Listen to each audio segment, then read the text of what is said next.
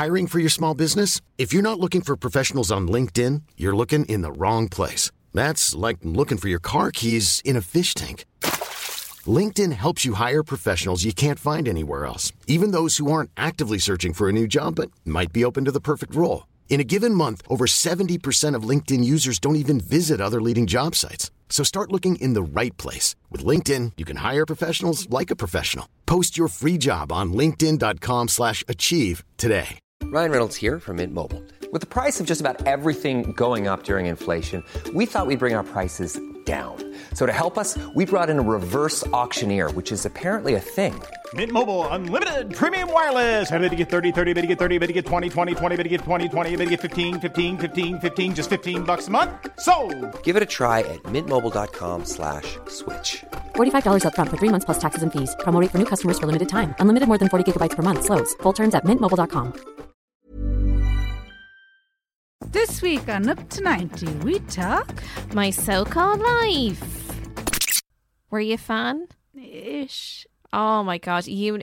I mean, it come. I'm sure it comes I as know, no surprise to that you you that I'm a such a fan. Well, it did have a little bit of a hattie in it. Oh my god, Jared Leto! I mean, that that is the show that gave us Jared Leto, and you're Mm. welcome, Jordan Catalano. Do you remember that? Even the name is just synonymous with the feelings Mm, yeah. when you were a '90s teenager, I'm, and still mean- remains beautiful. Maybe too good looking. Is that possible? Do you know what I read in prep for this episode? I don't want a boy that's prettier than me. Uh, well, I mean, a couple of weeks ago was a bit of a record because you, you confessed to fancying two men I did, I did, yeah, yeah, yeah. In the same episode. I'd fancy him more like I would see him and Johnny Depp kind of on the same looks thing, but I think he's better looking than Johnny Depp. I think, and he's more I think- pretty. Every so often, I love a real pretty little fucker. Do you know what I mean? really? Yeah. Just to make me feel like a you with a pretty bitch. boy. What are you trying to say? A little, pretty like a little, a little boy band guy. Is that what you're talking no, about? no, no. I just mean pretty Someone face. singing a Billy Joel cover. Like Is that what you're into? no, no, I just mean the face, a pretty face. Well, like Shane's Shane a good-looking guy. but yeah. he has a very pretty face. If you see him, he's like a very small nose, especially for a man. He's just got a little nose, little. He's got. You're kind of a really girly selling face. him to our listener. Yeah. I well, he's a very good-looking guy. To be honest, Mm. you're a very good-looking couple. uh, thanks. Do you know and what? your kids are lovely. Is there anything else? Is there anything else you want me to say at the top? Um, no, that's everything. You're good. For this you're a great mom. Up to 90, up to 90, up to 90 with Emma and Julie. Oh, yeah. You are. Uh, You know what I watched? is that a G? Great, great. I'll tell you what I Mom. watched. What I really, really watched: the murder of Jill Dando. Do you remember that? we gotta do it. Yeah, I watched it. Very interesting. it. Very good. My favorite murder episode on it. you So- know, I'm talking. Always oh, talking about that podcast. But I was like, I was like, oh, we'll leave it for a little while because we just did Princess Diana a couple of weeks ago, and they're very, you know, very kind of similar. But I Yeah. thought Jill was before Princess Diana. She was actually after her. It was Right. 1997. It was actually now that you say it, I it was later than I thought as well because when I was listening to the my I think it would have. Yeah, I think it would have been even bigger if it had happened before Diana. do you Do you think so? of? Yeah, it was massive at the time, but Is anyone going to ever top Diana's passing? I don't know. It'd be a tough one. Oh, that would be a very tough one. I actually don't know. There's nobody that could compete with that.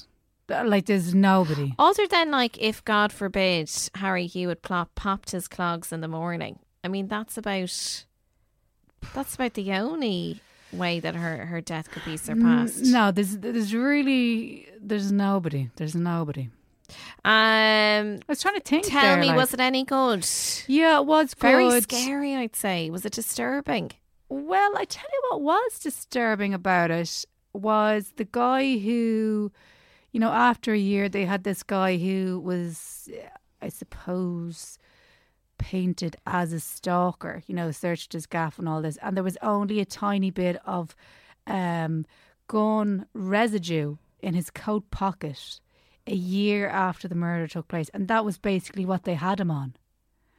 And then he went to prison for a couple of years, but um, years later, like the kind of rules about evidence and all that, and what what weight that type of evidence should carry, and he was out of prison. But you know so they what? don't I actually the- know who did it. So some people kind of think that they used him as a kind of a person Oh. straight away. That they, not that they could pin it on him, but that he would be a handy fit for the murder because he had all this Jill Dando stuff in his house. There was notebooks of him kind of taking notes of people's registrations and times and stuff and all this all this mad kind of thing. And he was into guns and there was pictures of him with guns and firearms and whatever. But and I see the problem was that it was in the middle of the day and all that. And there was about now this is just me kind of having watched it. There there was like twenty plus eyewitnesses. But none of the eyewitnesses really matched up. It was like all of those people had seen a different person. They couldn't get a, a clear kind of oh. fit description of him. But that's what happens to the human brain. I remember I was in this obviously when I was a little kid in the nineties, so still on you know, still on topic. I was in London with my family and we went to the Natural History Museum and they had this little game where they'd show you a scene of um, an incident. I think it was a crash or somebody robbing someone's handbag. So you watched that and then you answered questions on what you saw. So it was like what colour was the man's coat? What colour was the woman's hair? How tall, you know, whatever. And Could she not just have gone to Torremolinos like the rest no, of us? look, it was really good because then it showed you train your brain. So you know, holidays with you the Dorans. know. No, that sounds Do very you know what I mean? interesting, You though. know what yeah. you're going to be asked kind of questions. So you actually are concentrating more than you ever would be in real life, like on your phone or, you know, thinking about what Mm. the fuck am I going to eat for my lunch. You get so much of it wrong because your brain is shite, basically. Yeah, no, like, it that's is. not the science, you know, party line on it, but like in a nutshell. Yeah, well, it is like I mean the idea that like, So the, anyway, they don't know who did it. but it is. ma- No, I totally agree with memory. Like it is funny when you know, like your mom might make some comment like, "Oh, um, sure, you always loved sport." You'd be like, "I never liked sport." She's like, "I think I know my children." You always, you were mad. You were only happy now when you were kicking a soccer ball around the front. You just think, what are you talking about? But memory's love to scary, isn't it? Because football. every now and again, you saw it. Do you remember our first episode? I did a video where I did. oh, I know. that's what I mean. No, I'd, I'd like to see you Every now and again, my former, lovely long. former housemate Heffy messaged me during the week to say every now and again when she's feeling sad, she goes and watches the footage of me. Now, that was not me trying to be funny. That was me genuinely attempting a header. And I followed it up, it up with, we'd want to go again because it needs to be funny. And the person filming is like, I think we're okay. I think we're good. Who was filming? But uh, a guy I work with, oh, okay. um, John, I should name him, give him the credit. Yeah, Um, all very secretive there. so just just some guy. Um, but yeah, and it's funny, isn't it, with the memory thing? Because I do find now, like, if I can't remember where the car is parked, I immediately start thinking still Alice. And I just now, and you it? know I've ended up with an Alec Baldwin. Like Fred would be gone. Like I know. if I could, if I wasn't there to help him with the bins, that's the only reason I'm still in his life. He just can't face that waste bin alone. I mean, I always kind of I I love the way He in the film you. You've- Alec you've made it Baldwin now was Alec needs you. Baldwin. Like you know when she wets herself, and you know mo- his mind is made up. Then like he lasts for about another twenty minutes in the film. You know, comes up with some like I've been offered my dream job kind of thing. Yeah, yeah, But what about mom? But like in that moment, he's on Bumble. Like Yeah, you can yeah, he's like yeah. downloading in the cabin. you're fine. You're fine. Happens to Get the back best into of us. taking selfies and I do love. again. Do you know what I do love as well? That panic. You know, in your handbag and you can't find the car keys, and you're like, "It's gone. It's gone. The car keys are gone." It's gone. We'll and that to leave the level of panic, here. you're like, "Look, hang on. I'll just ring my mother just to say to ask her to drive to Dundrum with the spare key." Yeah, and they're, "Oh, I have them. The fucking keys. I'm just allergic I don't have. keys. I don't have a spare key. It's hard. Do you know what I've realised I'm always carrying around because my day job is the teaching um, for another couple Mm. of months anyway. But then hopefully we're just going to commit to some life choices. I always have a marker in my handbag because I'm a teacher, so it comes in really handy for graffiti. That's a good. Very handy. Yeah, I was just gonna say, but like, you like. JJ loves ED. I can imagine. That's you- me in Whelan's. That's me. Have you ever wondered? That's me. I did that, Emma. Did you? Yeah. But you know, I always think that who the fuck is carrying a permanent marker in their handbag? You are. I am, baby. And I'm good to go. Have you ever sniffed that? Ah, yeah. Do you know what? The odd few days, you know, every say, now "Ah, and yeah, again. yeah, yeah." Do you know what I mean? Every now and again, you're in work. You're like, oh my god, I'm Shirkacha. Here we go again, and you're just like, ah, do you know what? Could Sniff, just, I'll just sniff. get my, I just get, I just give myself a little something, something. Just I'd say you're- I I'd say you're real pro at it now. I wouldn't say actively sniffing. Oh yeah, a little casual sniff. Just like, oopsie, sniffed it. Just more like Two times. not, not sniffing. But you're probably, you know I mean? I mean, Not- given not your sniffing. profession currently, you're probably a pro at knowing how much sniff is enough sniff with a permanent marker. I just think Because too much, you can make your tum tum feel But you know what? You can go, you can go walk into some classrooms, and I swear to God, you wouldn't know what some people are up to. Because honestly, I had to open three windows today. The smell of Oh. a permanent marker in there. Oh yeah, well, But you see, it depends on the brand. in school. Bad, bad, bad.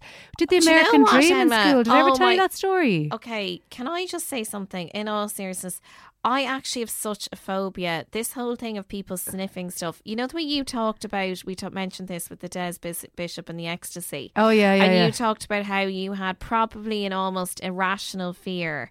Yeah, of, yeah, Like you were I- talking about how, like you know, somebody like, um, you know, took an ecstasy tablet and like dropped dead in front of their Yeah. friends, foaming at the mouth and all the all, all the rest. I would be nervous enough of all that crack, Mm. but it's the sniffing, Emma.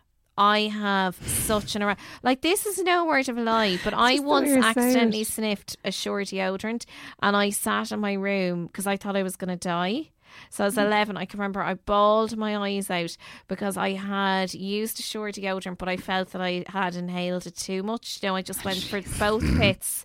And because I went for the you know, second spray, bag, like spray into and a I, bag. but I was a child. You're 11, yeah. And then the reason I was particularly petrified was because that morning, this says a lot about how I used to spend my loner summer holidays. I uh, had spent the morning in the shed in a very confined area doing oil painting. at lunchtime, I came in. So my sandwich of choice at that stage was just the old handy Lebanon 90 Sambo, easy single, straight in, no funny business, into your to- eh, Do you remember your toasted sandwich maker? yeah. That you'd you'd fold over.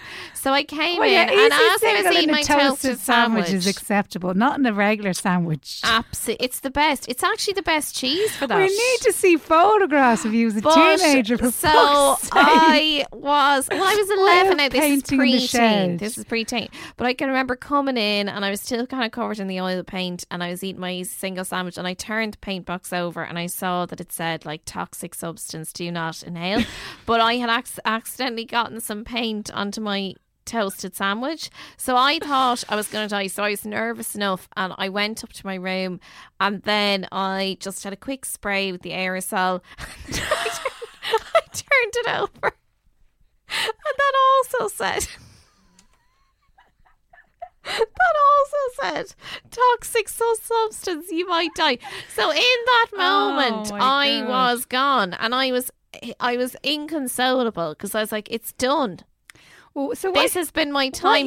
I felt myself slipping into the void, and then I knew by the time Carrie ro- rolled round, I knew I was, you Mm. You know, the worst was over. Yeah. But just you even saying sniffing an aerosol, honestly, I'm starting to sweat. well, do you know what? I think as an 11 year old, you had a great knack of filling the day.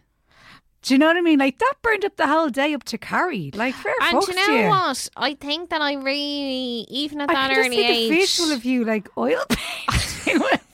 and I was so mad for my art, and I used to do paintings, and my mum would be I've like, "That's your art. lovely." And Is I, well, I haven't done art for twenty years, so I now am um, shit. It's a, it's a skill. You gotta practice it. You gotta use it on the Okay. regular, on the reg. Um, but I, I uh, used to do paintings, and my mum would be like, "That's a nice painting," and I'd be like, "It's called Escape from the Hole." She'd be like, "Lovely, gorgeous." You know, I always had this real dark take on things. Oh my good lord! A lot Well, of still in lives. fairness a lot of still you, lives. Do you know what I was doing when I was 11? I was uh, there was this thing in um, my religion book in school. You know the way the religion books, and at the end of the little bit segment chapter, it's like, why not make an altar in your own bedroom? Did I tell you about this before? Oh, your altar. yeah, I was making an altar. Do you know what I mean? So I can't laugh too hard. But the American dream. So I'm in first oh, year God, in school. I'm starting to sweat. Okay, go. And they'd been talking about it on Adrian Kennedy or something the night before, and they uh, girls in school were telling me about it, and I was like, "Oh, fuck it, I'll do it. I don't, I whatever." So they're like, "Put your head, stand up, put your head down in between your legs, take a whole lot. I think it was twenty or something. Take a whole load of deep breaths in and out really quickly, and then put your head up against the wall, and then he- like, Oh. hold your breath." Please do not try this at home. and let's see what happens. So I was like, grand. so I did that. And then they put pressure on your neck with both their hands oh! and push into you. Oh! But it's it's fi- it's fine. It's not painful. Emma, And then this is like a how-to for our young listeners. no, but it's not. It doesn't have a good ending. Then I uh, came to on the ground, and I was shaking, and my eyes were opening, and the room was spinning, and everyone was laughing because obviously they thought it was hilarious. And I had volunteered myself for this, but I was really distressed because I thought, like, oh my god, what's happened? Have I like pissed myself or something? Because I had no recollection of it. Like, woman, I was standing against the so. wall And where were you? in school in the bathroom. The fucking bathroom. Yeah, so never did it Meanwhile, again. some little Ish. avid oil painter like myself just wants to use the fucking loo. Ru- running in like Julie, And the s- and the- Antiques Roadshow's and on. the s- Do-do, do-do, And the smokers are passing out in the corner. Kicking, kicking one another while they're on the ground just to make sure they're watch, still alive Did you watch and. Antiques Roadshow? No. Did you not? I What was my? right I, I liked a bit of cat. Do you know what? I used to come in from It's school. only a game. I'd get um I get a few minutes of MTV selecting yeah. and then I would just kind of feel I'd start worrying about you know could feel that perfect junior cert um falling away by w you know watching all the guys banging on the glass. Mm. Yeah. So I'd have to switch over to a bit of countdown just to keep those literacy and numeracy skills sweet, sweet. on point. Yeah. Sweet, sweet. So my so-called life, you weren't a fan, Ems, No, I mean, I remember dipping in and out. but, But you heard of me. it. You heard Yeah. of it. So my so-called life um, is obviously it was a teen American teen drama. It was created by a woman called Winnie Holzman and produced by Edward Zwick and Marshall Herskovitz.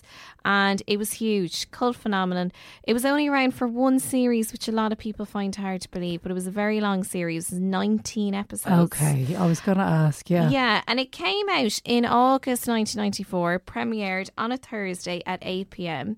And of course, like this was like just to paint a picture, uh, give people a bit of context. This was a few months after Kurt Cobain had killed himself. This was prime checked shirts, grunge, angsty teenager. So it was just kind of coming in on the cusp of that and really tapping in to what was going on at the time. And actually, the writer, uh, Winnie, uh, I'll just get her name, Winnie Holzman, she was very interesting. She was really the driving force behind the whole t- thing. So when she sat down to write it initially, Mm-hmm. people were quite dismissive when she wanted to write like a smart teen drama. Yeah. Um, and she and somebody passed a comment. One of the production team was like, "Look, Winnie, you don't know teenagers anymore. Like, you know, you're forty years of age. Your daughter is eight. Mm. You just don't." And then he, she just turned around and said, "No, no, no. You don't get teenagers. Teenagers are the exact same. They've always been." So she was a real champion of this whole like teen mindset, etc. And she actually went, which I thought was interesting.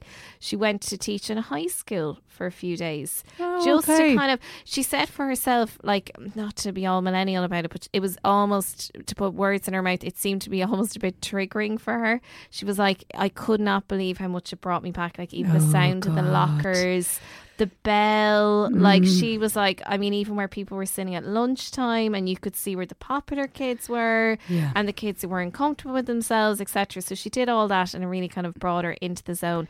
Wrote this series, and what's so interesting about this is obviously it follows the main protagonist is a girl called Angela Chase. She's sixteen. By. Played by, of course, the one and only, absolutely love her, Claire Danes. Yeah. Like the teen queen of the 90s. Between that, Romeo and Juliet, all the rest. Mm-hmm. Uh, you might know her now, of course, from Homeland, but she is a genius. You see, do you know, I would have watched it But I have, I am the youngest, and I have two older brothers. So what I got to watch was heavily dictated by them Of because we only had Yeah, one. yeah, we only had one TV, and they're they're very close, and I, there's like eighteen months between them, and then there's like four or five year gap in me. So me trying to get a look at that program would have been challenging to say the least. Yes, I Do can see why you were up against it. Yeah. Yeah. Well, I mean, because Angela Chase, what was interesting? It would have been totally up my I, street. thi- like. I think, first of all, just to say actually about Claire Danes getting the part, one of the things that's really interesting, only two girls auditioned for the role. oh, Claire Danes was the second person who came in. The Mhm. first person, do you want to take a guess? I'm going to give you a hint. 90s Winona Ryder. Queen Bee, uh, popular culture iconic actress. not Blonde. Winona blonde. Big movie of the 90s. Think cell phones, think yellow oh, check. clueless. Alicia Silverstone. Yeah, yeah, yeah. So she came into audition in the morning, and Right. Winnie Holzman said, which I just think it's it's gas. I like just the female perspective of things. That the two lads were like all about Alicia Silverstone. They were like, she is perfect, and Winnie was like, no, no, no, she's too perfect looking for this part. Yes. Like I want girls to empathise with this girl who's just not quite, who has this potential but just is not Mm-hmm. Yeah. that self assured. So Alicia Silverstone was 16 when she auditioned, and one of the reasons the two lads were pushing for her was because at that time she was emancipated. So herself, the likes of uh, Macaulay Culkin, we touched on that before, the idea that she could work for really long hours Okay. and circumnavigate the whole like child labour laws, etc. So the lads were like on the production team were like, look, this would make a lot more sense. Claire Danes comes in, she's only 13. She's only 13. Wow. Very little acting experience. Uh, her parents are very clear that if she gets the role, she's going to have to work around school. God, and Winnie was like, no, she's the one. She is the one. Huge. 13. Just even the fact of reading through scripts and, you know what I mean, interpreting lines and. I can't even get my head around that, to be honest. How you Well- would kind of go about that at the age of 13. I mean, it's daunting at any age, I would imagine. Never been there, never got a couple of lines and bits and bobs, you know. Well, what was funny was so when it aired, it went up against it uh, because it was uh, ABC uh, put it out, and they put it out at the same time of. Kind, it was kind. This other show was kind of a big deal during the nineties. Eight p.m. on a Thursday. Do you want to take a guess what was on the other station? don't know. Friends.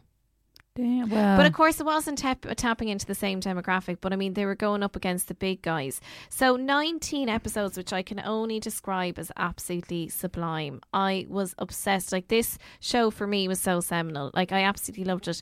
The whole thing about her starting at the very pilot episode. What's really interesting is, and what a lot of people related to, is that she's living this very mundane life. Angela Chase. Mm. She's very much kind of you know just a regular girl. She's always had this best friend Sharon, who's like a good girl, and you know that period when you're a teenager when you're like, no, I want to reinvent myself. yeah. I don't want to be allied with this person forever. I want to be cool. So oh. she drops Sharon. So that's what's so in, it's so cool about this Very series. real, very real. Very real. Okay, we've all done it. We all did it first or secondary school. It was like, oh, you know, are you nervous too? Goodbye, never speak to me again. Okay, that kind of thing. So it's that whole thing like how teenagers can be cruel, but like it's just realistic. It's just what they do. Yeah. So she dumps Sharon and she you align yourself with the people you. they're mirrors. Your Yeah. friends become mirrors for yourself. And you look at that friend and you think, I don't want to be that person anymore.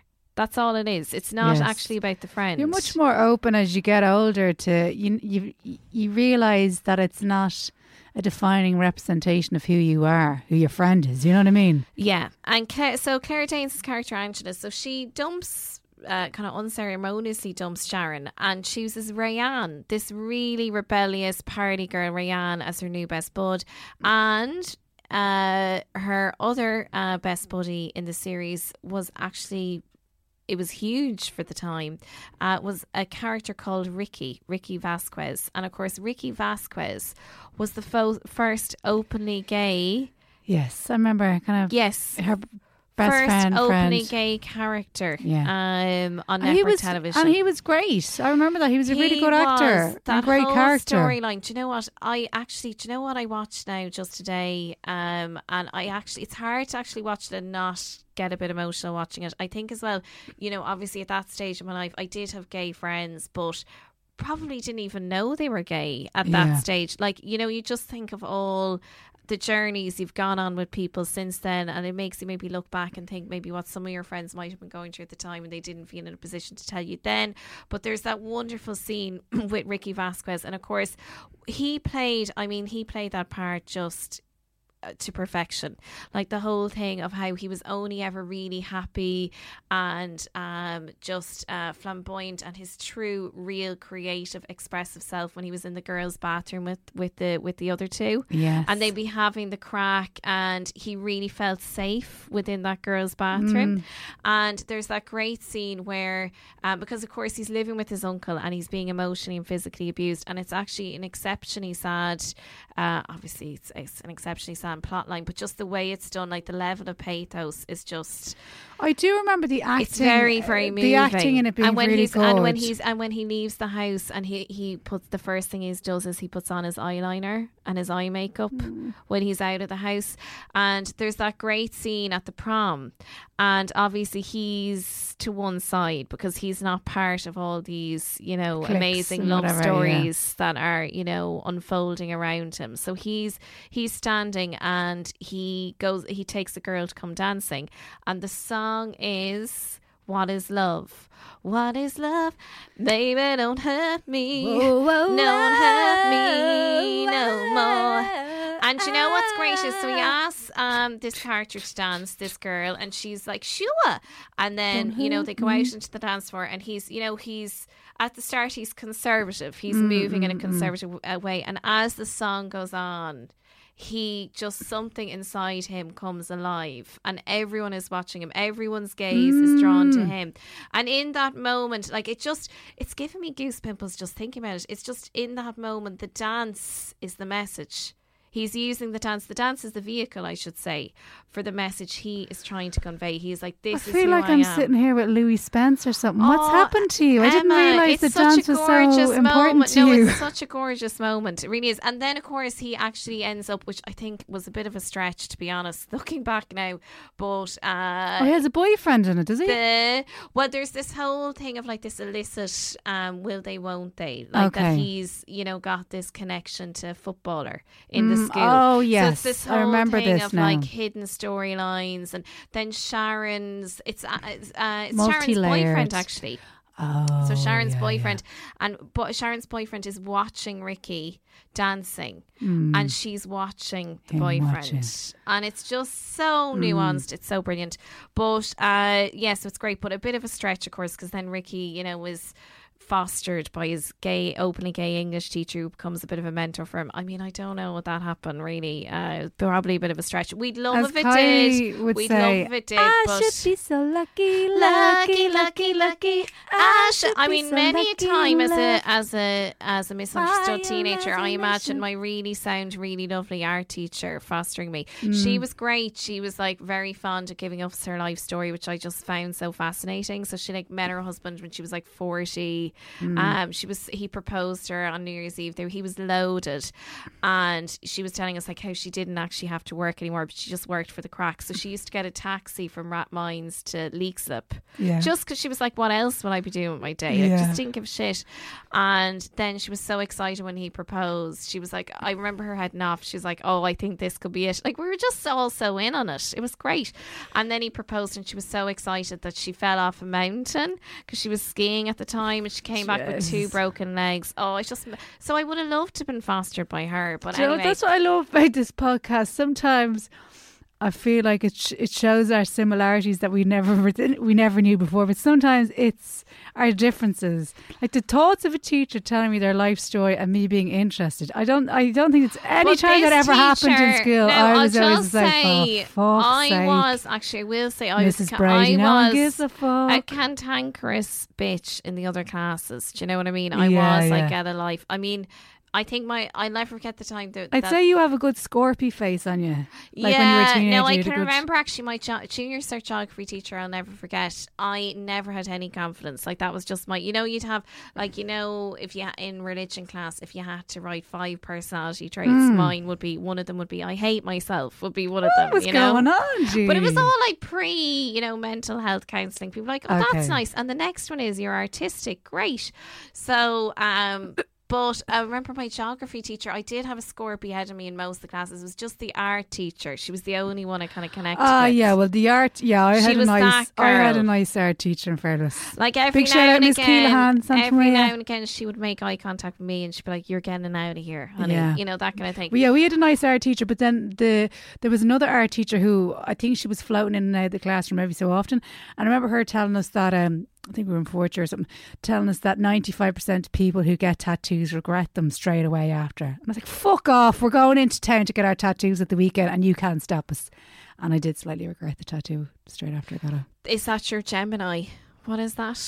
Oh no, I've. the Uh, Chinese symbol. I don't have a Chinese symbol. It's just like Oh some Oh, well, I can remember. I. I, it wasn't even a story, but I remember my geography teacher. So writing on my school report, this is so nineties school reports. yeah. Bit too confident at times. About you? Yeah, for about me. And to be fair, my parents are like, because he mixed up this report. Prick. Isn't that horrible? But um, too- is that really bad? Oh. I mean, to be fair, like junior cert geography. We've talked. I've talked to you at length yeah, about this. Yeah, yeah, yeah. Why I is. Taormina a holidays destination? It's by the sea, full marks. I'm sorry if I was a bit confident in that subject area. I What mean, a prick. Anyway, so it was such a great show. Of course, what we all loved about the show was we all had the feelings for Jordan Catalano. It was the Yeah. show that gave us Gerard Leto. Uh, Gerard Leto, who I just think this makes him even hotter. So Winnie Holzman, when I was reading an oral history, which is like on Elle magazine about my so-called life, um, she said that when they got uh, when they got Gerard Leto, which I just think is so Gerard Leto, even though I don't know the man, but this is how he comes across. When they said, "Look, you have the role," he Is- was I told. thought his name was Jared. I always just called him Jared. That's Is it? not What right, am I saying. Gerard? Yeah. Oh, sorry. No, No, I meant to I- say am I wrong, it's though? J A R E D, so it's Jared. I would say, is it Jared. Jared? Jared Leto. I'm terrible pronouncing names. Can we just call him Jordan Catalano? Yeah, let's call Um, him Jar. anyway, Jam so Jar. Jar- No, it is Jared, but I just think Yeah. that's hard to say. Jar- It Jared. is. It just sounds. Anyway, Jay. It doesn't Jay flow Leto. off. So the they, Irish she tongue. said Jay that, he, Leno, yeah. that they that his people told her, well, he doesn't even know if he wants to act. So, like, we'll see how he What feels he about doing? it. he was just sure or- arsing. He's in a band now. You know what I mean? That kind of crack. Okay. So the whole show centered around the fact that she, Angela Chase, was trying to establish herself as a bit of a coolie, absolutely obsessed with Jordan Catalano. Uh, the first episode, the pilot, of course, Rayanne convinces her what is the first act of rebellion as a teenage girl when you have access to a pharmacy and a latex glove? What what do you do? What's the first thing you do? Stick your finger up your bum. Dye your hair. Oh, So she went straight for the red, dyed the hair, Ah, and yeah. no going back. So what was interesting as well about it as a show, um, going back now, the mom, the mom and the dad were these parents who were just trying to make sense of this oh they were kind of middle class, kind of straight. Like, Yes. was one of them a doctor and one of them a something? Or Yeah, they had good jobs. I can't remember now, but they they had good jobs. Very aspirational couple, etc. Mm. And uh, what was what was kind of fascinating about it was was that they were like just watching them watching their daughter change before their very eyes and trying Mm. to make sense of this new person that their daughter had become. And it became kind of a bit of a, an in joke. But the mother. Again, going back to like nineties, if we want to talk about like maybe you know a certain element of gendered like s- speech, etc. She mm-hmm. all she often starts statements with, "In my humble opinion," like always trying to downplay like her vantage point, like oh well, what would I know? But I just want to offer this little nugget. and in a great episode, one of my favorite episodes actually, because I think um I don't know now what kind of relationship you had with your mom, but I certainly had a really strained relationship with my mom. I'd say when I was younger, like very much so, and we get on great now. But I I really related to the whole thing of Angela looking at other people's mothers and feeling envious. So there's this great great episode called Other People's Mothers. And Rayanne, she goes through, she loves going over to Rayanne's house. And Rayanne is a real wild child. She has no boundaries. Her mother is all like, you know, believes in giving teenagers freedom. And there's this great moment, and she is reading tarot cards while Angela talks about her mother. Hmm. And obviously, Angela's just had a fight with her mother, and, you know, she doesn't understand me. She doesn't get me, blah, blah, blah. And when she, while she's talking about her mother, she pulls out, you'd love this now a mammy. So uh, she pulls out a daughter card, and Angela says, Why are you, why are you taking out the, why is there a daughter card? Like, she's not a daughter, she's a mother. And then uh, Rayanne's mother says, She is a mother, but first she was a daughter, which I think is great. Like, the idea that she's not just a mother. Like she also yeah. has this whole other life. Like she has been someone's daughter. Mm. So it was like it's just kind of very kind of I think probably quite a realistic exploration of that mother daughter relationship. And in that rela- in that Were you episode, smoking a good bit of weed at that point, or what was I was just on? just to take the edge off the geography, you know yourself now. But um, in that episode as well, and it's I took a re- what I loved about it was it was just so real. It wasn't a sitcom. And Mm. we were very used to these American, easy breezy, positive Peter. You know, we t- we've talked about the Wonder Years, etc. Like the Yeah, whole this yeah. whole sitcom. Admittedly, like the Wonder Years kind of rebranded it, but like we were used to that. We weren't used to this really gritty, really raw, real, very real exploration of what it means to be a teenager in the nineties. And like in that episode, other people's mothers, Rayanne, it takes a really dark turn because uh, Jordan Catalano. So he at the very start notices Claire Danes. So this is where obviously you know it is. Uh, it starts the sequence of events. It's, it gets the ball, sets the ball, sets everything in motion, gets the ball rolling. And he says that they're all hanging out, and Jordan looks over at Angela and he says, Hey, I know that girl.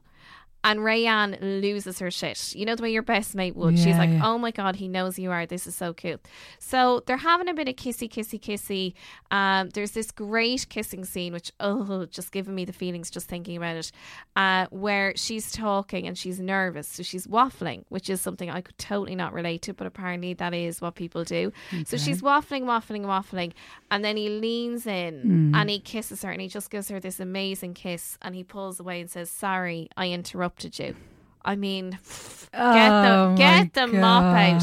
And you know what she said after? She said I had made out with a couple of people, but th- like I didn't really know how to make out with someone. So in those scenes, I was like slobbering all over him, and he'd be like, "No, I'll show you how to make out. I'll show you how to make out with someone. I'll show you how to kiss a guy."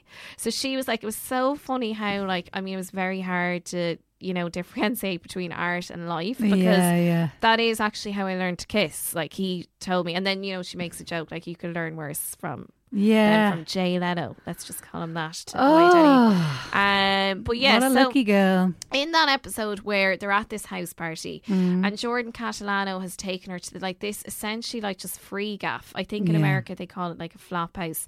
And Angela's had this real envious you know, she's got this real issue with Rayanne's mother, really jealous of the fact that she's such a liberation mother, etc. No mm. boundaries, like total freedom.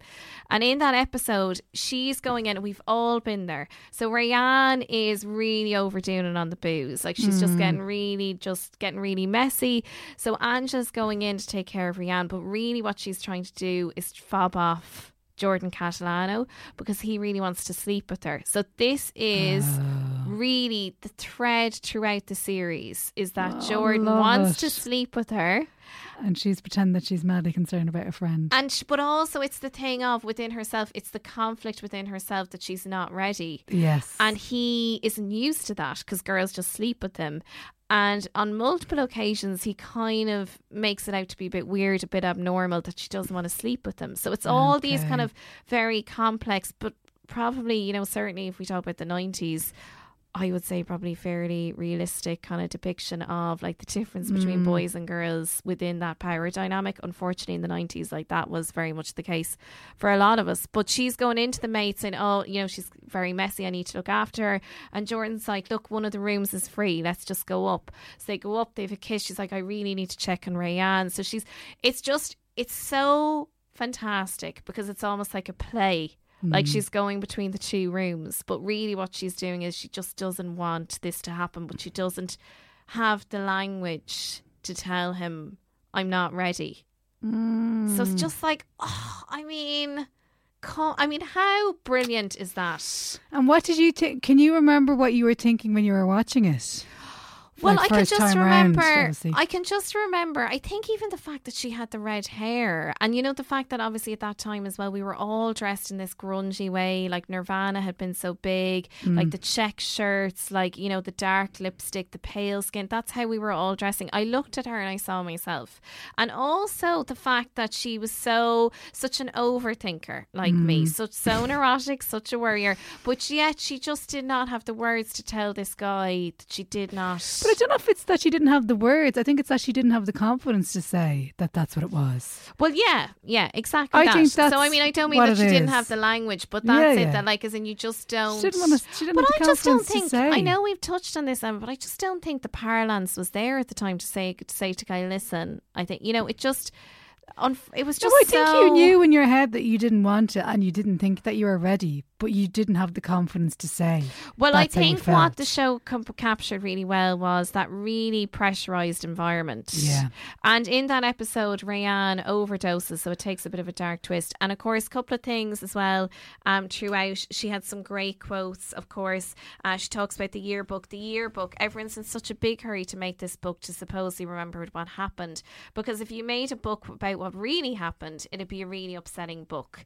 And, you know, she talks about the fact that, um, uh, you know, she talks about the fact that, um, about hatred, like when she's falling out, fallings out with people. So her next door neighbor Brian has a massive crush on her, Okay. and Oh, it's yes, very I much on her this. She's a bit of a pain in the arse, etc. And she, you know, she talks about you know hatred can give you this energy you can live off, you know, Mm. this kind of thing that like you know she's really fueled by just her fallings out with people. Yeah. And then she says another great one here as well, which I loved.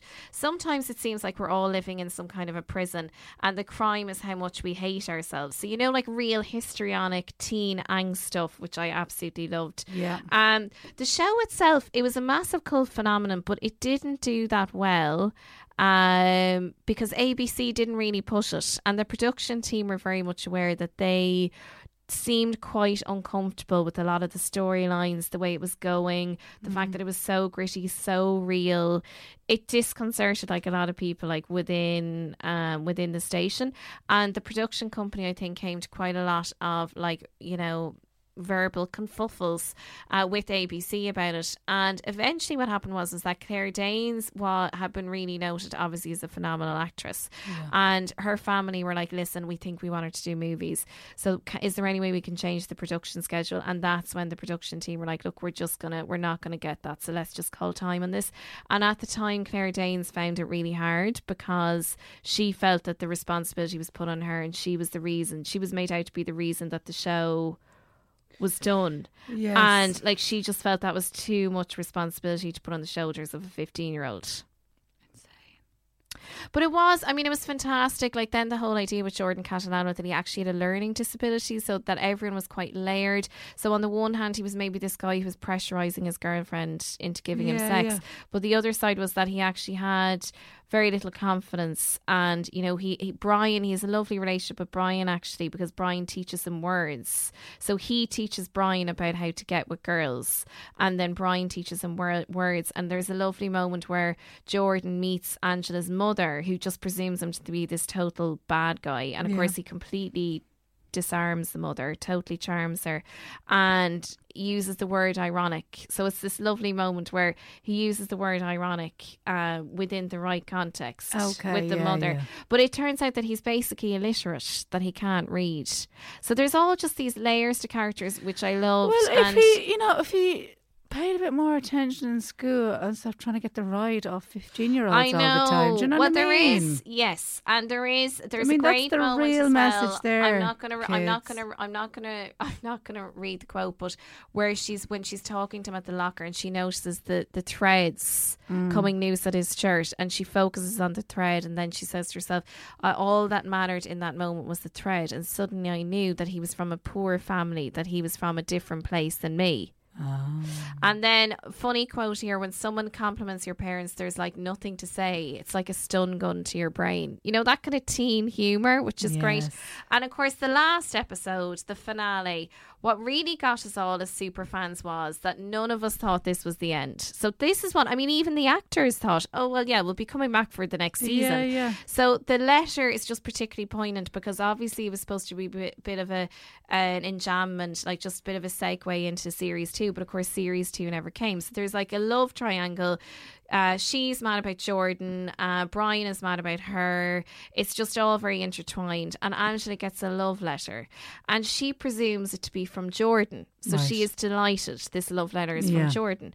But of course, what happened was was that. Uh, because Jordan couldn't write, Brian helps him to write the letter. So, in writing the letter, of course, he's really telling Angela how he feels. So, Angela goes mad when she finds out that Brian has had an input into this letter because she is unaware of the fact that Jordan is essentially, you know, he has a very serious learning dis- I mean, disability, to etc. cop onto herself. Don't Two slag lads. Angela. I know. Well, Oh there is a bit of that. God. It's so hard choosing. Um, do you know who I felt sorry for? There was a very funny Halloween episode where the little sister Danielle, who's like a ghost. So Danielle Mm. is ne- no. The parents. It's this running jokes. The parents are just focused, honed in on Angela, and poor Yeah, old yeah, Danielle's yeah. like, "Can I have some food?" Like, I mean, Danielle is just totally ignored. And for Halloween, she dresses like Angela and the Oh. parents mistake her for Angela. So she's in the clothes, she's dyed the hair red. So that's in itself is a is a is a great episode.